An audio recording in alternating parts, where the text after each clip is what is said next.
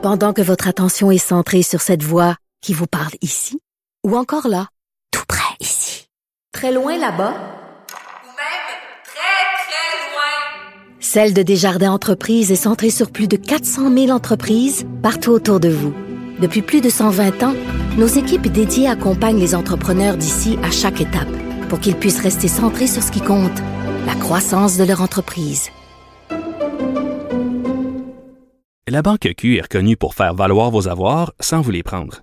Mais quand vous pensez à votre premier compte bancaire, tu sais, dans le temps à l'école, vous faisiez vos dépôts avec vos scènes dans la petite enveloppe. Hmm, C'était bien beau. Mais avec le temps, ce vieux compte-là vous a coûté des milliers de dollars en frais, puis vous ne faites pas une scène d'intérêt. Avec la Banque Q, vous obtenez des intérêts élevés et aucun frais sur vos services bancaires courants. Autrement dit, ça fait pas mal plus de scènes dans votre enveloppe, ça. Banque Q. Faites valoir vos avoirs. Visitez banqueq.ca pour en savoir plus. Grand philosophe, poète dans l'âme, la politique pour lui est comme un grand roman d'amour. Vous écoutez Antoine Robitaille, là-haut sur la colline. La défense du droit de manifester est malmenée à notre époque de grande polarisation. En tout cas, c'est ce que j'ai compris des propos du chef du Parti québécois ce matin, qui est au bout du fil. Bonjour, Paul Saint-Pierre Plamondon. Bonjour. Donc, c'est ça, hein? c'est le droit de manifester qui est malmené à cause de. À gauche, euh, on dit c'est pas une bonne manifestation, euh, celle qui s'en vient à Québec, et celle qui a eu lieu à Ottawa par les prétendus camionneurs. Et euh, à droite, ben, on disait il faut pas bloquer rien, que ce soit de la part des Autochtones ou des Carrés Rouges en 2012. Ben, ce que j'ai dit ce matin, c'est que la polarisation clairement gagne notre démocratie. Là. Et j'ai réagi de manière spontanée à ce que Gabriel Nadeau-Dubois a dit dans le point de presse de Québec solidaire juste avant mon point de presse. Il est venu dire Nous, on manifeste en fin de semaine, mais pas dans le comté de Catherine Dorion, pas dans Tachereau. Nous, on manifeste pour d'autres choses euh, dans un autre comté pour euh, une question environnementale. Et il vient dire ben, il y a les bonnes manifestations, puis il y a les manifestations qui sont contre la solidarité. Ouais. Donc, il fait ces catégories de ce qui, est permis, ce qui devrait être permissible parce que ce sont des bons sujets, ceux de Québec solidaire, puis ceux qui ne devraient pas être euh, tolérés. Et ça me faisait étrangement penser au discours d'Éric Duhem lui-même. On se souviendra que pendant les carrés rouges, mais à plusieurs reprises là, dans sa carrière radiophonique, il a toujours été contre les manifestations, il a ridiculisé les manifestations. Et là, tout d'un coup, quand ça fait son affaire, par contre, là, il, il fait l'apologie des manifestations. Moi, ce que je dis, c'est que manifester, ça devrait être bon pour tout le monde, puis c'est important qu'on laisse une place équitable à tout le monde en échange de leur civisme. Mais plus, plus- je comprends que ça profite à certains partis de polariser en disant l'autre gang, c'est des pas bons. Mais plus on fait ça, moins on écoute, puis on laisse un espace, pire la situation va devenir.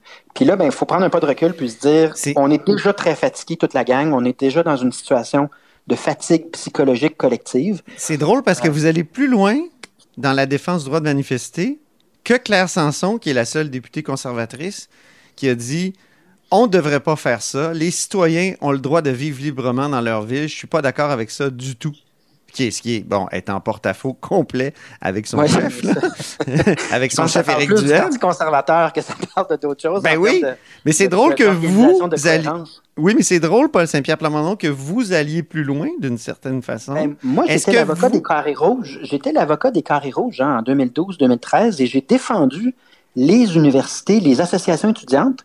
Ah oui, c'était dans quel contexte? P- p- Précisez un peu. C'était Ben, Jean Charest descendiez-vous? Jean Charest avait décrété Ouais, l'association étudiante euh, de l'Université de Montréal. OK. Et, et Jean Charest avait décrété que c'était interdit de se rassembler et de manifester sur les, sur les campus. Et il avait gagné son injonction à certaines universités comme à Sherbrooke. Ça, c'était la fameuse loi spéciale qui avait fait adopter. Exact. Donc, c'était pas un décret. OK, OK. Puis moi, je me suis battu contre ça de toutes mes forces et on a gagné. On a battu l'injonction de, de- de Jean Charest et donc les étudiants avaient toujours le droit de se rassembler et de discuter. Euh, J'avais dit une université, c'est pas un couche-tard, puis c'est pas vrai que vous allez euh, nous servir de la jurisprudence de centre d'achat pour limiter le droit de manifester. C'est important. Donc moi, je l'ai fait pour les carrés rouges. Ouais. Et euh, même réussi? Est-ce que ça avait marché? Oui, j'ai j'ai gagné. On, a- on avait gagné. On avait gagné que devant une foule euh, de jeunes étudiants qui suivaient ça comme un match de hockey. C'était très particulier comme, euh, comme plaidoirie, mais mes, mes convictions n'ont pas changé là-dessus. À droite comme à gauche, si on veut une société qui fonctionne. Il faut tolérer les manifestations paisibles, là, même lorsque l'idée qui est mise de l'avant, on n'est pas d'accord. Puis ce que Québec Mhm. solidaire a dit ce matin, c'est qu'il y a les bonnes manifestations de Québec solidaire, puis il y a celles des autres, puis ça, c'est contre la solidarité. Ça ressemble étrangement à s'y méprendre au discours d'Éric Duhem. Puis moi, je suis contre ça. Je pense que plus on va être à l'écoute puis respectueux les uns des autres, plus on a de chances de sortir euh, de cette situation-là. euh, Mais là, vous êtes en politique. Il y a, donc vous êtes plus juriste euh, strictement. Il y a une manifestation qui s'en vient à Québec. Est-ce que vous êtes, euh, comment dire, vous, voulez qu'elle se tienne, cette manifestation-là, même s'il y a des menaces de, bloquer, de congestionner la ville de Québec? Ben justement, c'est que moi, j'en profite pour envoyer mes messages tout de suite. Elle n'est pas commencée, la, manifestation. Donc, je dis, on vous demande, là, nous, on, on va, on va être le plus respectueux possible. Soyez respectueux, vous aussi. Ça veut dire ne pas jamais bloquer, assiéger Québec. Ça veut dire vous faire entendre le temps que ça prend, mais dans des paramètres socialement acceptables. Puis c'est pas la première fois de notre histoire qu'il y a une manifestation. On sait comment ça se déroule dans l'ordre si on est de bonne foi tous, tous ensemble. Mhm. Donc, c'est les- un appel à la bonne Les foi. carrés de- rouges que vous avez défendus, eux, ils bloquaient beaucoup de choses. Ils ont, ils ont fait toutes Je sortes de... Ils bloquaient le centre-ville, là. euh. Ah oui, puis je suis sorti pour dire que j'étais en désaccord avec ça. Puis à l'époque, euh, bizarrement, ironiquement, mon interlocuteur avec qui je n'étais pas d'accord, c'était Gabriel Nadeau-Dubois qui était à la, table, la tête de la classe puis qui refusait de condamner les violences. Puis moi, j'étais à la tête, euh, j'étais avocat pour des carrés rouges, puis je disais euh, aux étudiants, moi, je vais travailler fort pour vous devant les tribunaux, mais des histoires de défoncer avec un bélier une porte euh, de, avec le recteur puis les profs de l'autre côté, là, faites pas ça. Donc, Mhm. les, les- les débats n'ont pas changé tant que ça euh, en 10 ans, ma foi. Puis, je trouve que c'est le bon moment de rappeler à tout le monde que oui, on est fatigué, mais c'est, on doit laisser un espace à tout le monde, même, puis arrêter de polariser davantage en méprisant ou stigmatisant ceux qui n'ont pas la même opinion. On s'en va pas dans la bonne direction si on fait ça, mais c'est parce que je Quel dénonce. c'est serait le critère? C'est- politique en passant, Antoine. là. Ouais. C'est aussi le fait que je suis très conscient que le modèle d'affaires de certains partis, c'est la polarisation. Puis moi, je rappelle sur mes médias sociaux, peut-être que la polarisation profite à certains partis, mais elle ne profite pas à notre société. Est-ce que Donc ça là, profite au, Parti québécois de prendre cette position-là? Ben, c'est un rappel de qui on est. on est un parti démocrate, on est un parti qui en a vu des débats, qui en a vu des gens animés, émotifs. Écoute, le, le Parti québécois, là, c'est un parti avec une longue tradition de démocratie. Puis là, je pense qu'on a besoin de rappeler que la démocratie, c'est important. Euh, pas juste au niveau des manifestations, au niveau de la gouvernance par décret aussi. Là. Combien de temps on va endurer un gouvernement qui consulte personne, qui écoute pas des experts devant le public? Il y, a- il y des choses en démocratie en ce moment là qu'il faut vraiment Sur les là. messages de la manifestation de la fin de semaine, euh, récemment, vous-même, vous demandiez la levée des mesures sanitaires. En tout cas, vous n'étiez pas fermé à cette idée-là. Donc, vous vous rejoignez au moins une partie des manifestants qui vont être là en fin de semaine. Non, euh, j'ai pas demandé la levée des mesures sanitaires, j'ai demandé un plan de déconfinement dans le cadre duquel on aurait des critères objectifs. Donc, je dis pas, euh, évidemment, là, Éric Duhem, dans une logique de polarisation, lui, il va dire tout, tout de suite, en criant le plus fort possible. Mm. Nous, on est conscient que les hospitalisations sont pas stabilisées, mais on dit qu'il n'y a pas que les hospitalisations, il y a aussi la santé mentale des gens, la santé physique de ceux qui n'ont pas la COVID, mais qui attendent des traitements. Il y a plein de facteurs. Et on demande un plan dans le cadre duquel l'État nous dit voici les critères qu'on va utiliser, le nombre d'hospitalisations, retour des travailleurs qui étaient absents, puis à tel seuil, approximativement à tel seuil, on va poser un autre geste vers le déconfinement. Voici comment on va travailler ensemble. Je pense que la fatigue qui profite à la polarisation, elle vient d'un gouvernement qui ne dépose pas ses avis de santé publique, explique mal ou peu ses décisions, mais surtout lance dans l'espace public des bébelles qui sont euh, pas justifiées, puis ensuite recule, prend par surprise les gens. Puis on peut pas jouer avec une population fatiguée, on peut pas jouer au yo-yo comme ça. Donc c'est pour ça que nous on demandait un plan de déconfinement. Mais vous-même n'avez pas été. C'est ce que François Legault vous rétorque, euh, c'est-à-dire aux oppositions en général. Il dit les oppositions ont fait du yo-yo aussi. Ont demandé la fin de l'état d'urgence sanitaire, par exemple. Euh, On, Ouais, on changé d'idée. euh, On changé d'idée parce que, est-ce qu'il ne faut pas l'admettre, la COVID nous rend tous un peu incohérents? Non, ça, je suis pas d'accord. Ça, c'est François Legault qui se sert à nouveau de son point de presse pour faire de la politique. On aurait pu facilement enlever l'état d'urgence puis cesser de gouverner par décret, en sachant que si jamais la situation, par en cause d'une autre vague qu'on n'a pas vu venir, redevient très sérieuse, ça prend même pas 24 heures de replacer l'état d'urgence. Donc, de dire qu'on est incohérent, c'est le gouvernement qui devrait avoir honte de maintenir un état d'urgence puis une gouvernance par décret sans aucune reddition de compte au niveau des appels d'offres des contrats, alors qu'il devrait, dès la première occasion, retirer ce mode de gouvernance-là, quitte à le remettre en place si nécessaire. Mais Vous avez vu la Cour d'appel? La Cour d'appel a dit que l'état d'urgence euh, était tel qu'il est euh, renouvelé tous les dix jours. C'était, c'était conforme à, à la loi. Ah, c'est pas illégal. Hmm. Le gouvernement a le pouvoir de décréter puis de maintenir un état d'urgence. Ouais. Mais c'est immoral de le faire lorsque, comme on l'a on- cet été, l'été dernier, il y avait presque pas de cas, puis on aurait pu profiter d'une démocratie normale puis de discussion entre les partis à l'Assemblée nationale pendant 5, 6, 7 mois. C'est ce qu'on voit au Danemark, hein, euh, puis dans d'autres pays européens, où est-ce qu'on n'a pas hésité à ramener la démocratie. Euh, même sur le, euh, le, le passeport sanitaire, le Danemark l'a appliqué, l'a retiré, l'a appliqué à nouveau, l'a retiré.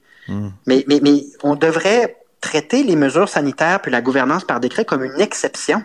Et la règle, aussitôt qu'on a une chance, ça devrait être travailler à l'Assemblée nationale de manière transparente. Puis le gouvernement là-dessus euh, a vraiment failli à la tâche de manière lamentable. Autre sujet, le troisième lien, vous l'avez qualifié, le projet, c'est le grand projet de tunnel Québec-Lévis du gouvernement. Vous avez qualifié ce projet-là de gnochon. Est-ce que vous avez mis une croix sur la région de Québec? Non, je pense pas. Je- Je pense qu'au au fil du temps, euh, surtout qu'on sait que dans la région de Québec, les mêmes radios qui font la promotion de ce projet-là ont passé les 15-20 dernières années à nous dire que les fonds publics, fallait dépenser ça de manière rigoureuse, puis que c'était pas correct de faire du gaspillage. On est devant un des projets de gaspillage les plus euh, ahurissants là, que, j'ai vu dans la dernière décennie. Parce que là, on est rendu à dire, on va faire une pelletée de terre, on va commencer le tunnel, puis on vous dira plus tard combien on pense que ça va coûter. Mais là, là, là, on est rendu, là, c'est un niveau olympique d'incompétence dans la gestion d'un projet qui n'a même pas sa justification compte tenu des besoins de transport de la région. Qu'est-ce que vous feriez, vous, parce qu'il y en a qui disent qu'il y a quand même des... Ah oui, Il y a quand même de la congestion sur les ponts, les ponts sont a. vieux. euh, On va revenir c'est des arguments que moi je, je vous soumets là parce que je suis pas d'accord avec, vous le savez, mais qu'est-ce que vous feriez vous, On- le Parti québécois? On prépare une contre-proposition. Parce que, évidemment, nous, on se dit, Québec, c'est la capitale nationale d'un pays à venir, donc il faut investir dans les infrastructures de Québec. On veut qu'elle soit une capitale internationale. Mais vous comprendrez que le fait de creuser un tunnel qui va coûter entre 10 et 15 milliards ne nous avance pas dans cette perspective-là, puis n'aide même pas la Est-ce circulation. que ce serait mieux une euh, rame de métro, substantielle. une rame de métro entre Québec et Lévis, une espèce de, mais là, on consulte, évidemment, on consulte du monde qui connaissent plus ça que moi. Là. Moi, je suis pas un spécialiste, euh, mais on est en train de consulter puis pour avoir une, une contre-offre, de dire, ben voici si on, on voulait dépenser l'argent intelligemment, puis si on voulait aider les gens de Québec vis-à-vis les problèmes de circulation puis des enjeux d'infrastructure, voici ce qu'on devrait faire si on veut mettre un peu d'intelligence puis moins de populisme dans nos popu- politiques publiques. Autre sujet, dernière question. Êtes-vous d'accord avec la Cour supérieure qui dit que finalement le, gouvernement et son ministre de la Justice euh, sont allés beaucoup trop loin sur le bilinguisme des juges et qu'on ne devrait pas s'immiscer comme ça dans le pouvoir judiciaire? Ben, je ne suis pas d'accord ou en désaccord. La Cour supérieure, elle a fait juste constater l'état du droit actuellement. Moi, je pense que le politique peut intervenir pour s'assurer qu'un avocat francophone ne se fasse pas discriminer parce qu'il ne maîtrise pas l'anglais, mais la manière de procéder, c'est de changer la loi, de changer le cadre juridique. Un jugement de la Cour supérieure, c'est simplement euh, le reflet du droit actuellement. Mais ce qui est surprenant Ah dans cette affaire-là, Ah bon? Il pourrait avoir plusieurs reflets possibles. là. ah, évidemment. Sauf que euh, l'idée, c'est pas d'être en Les juges, désaccord. pas des ordinateurs. là? Moi, je vous parle à titre de.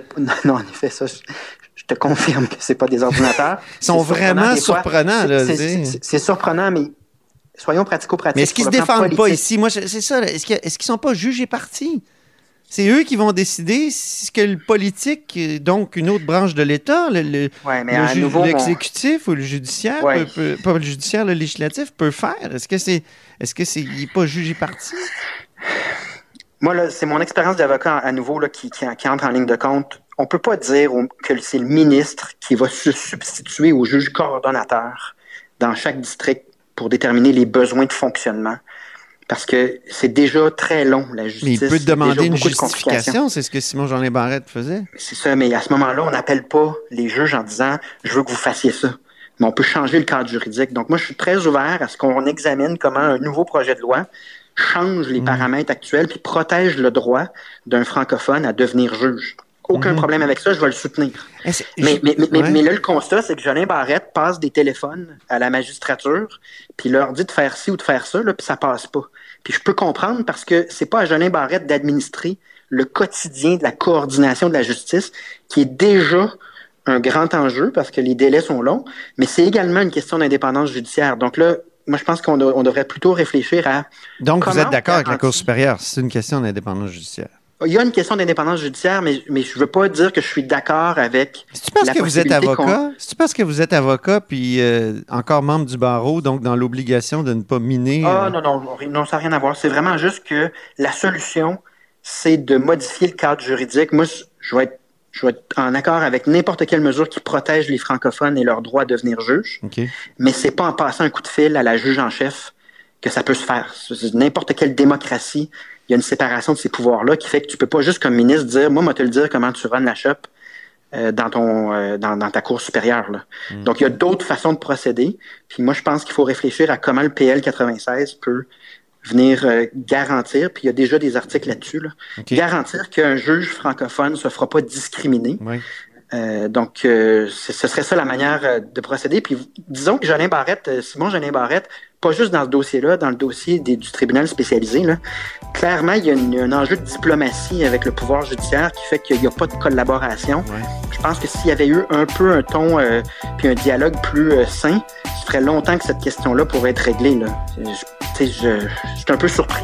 Ben, merci beaucoup, Paul Saint-Pierre Plamondon, Au plaisir. chef euh, du Parti québécois. Et c'est ainsi que se termine La Haut sur la colline en ce jeudi. Merci beaucoup d'avoir été des nôtres. N'hésitez surtout pas à diffuser vos segments préférés sur vos réseaux. Et je vous dis à demain.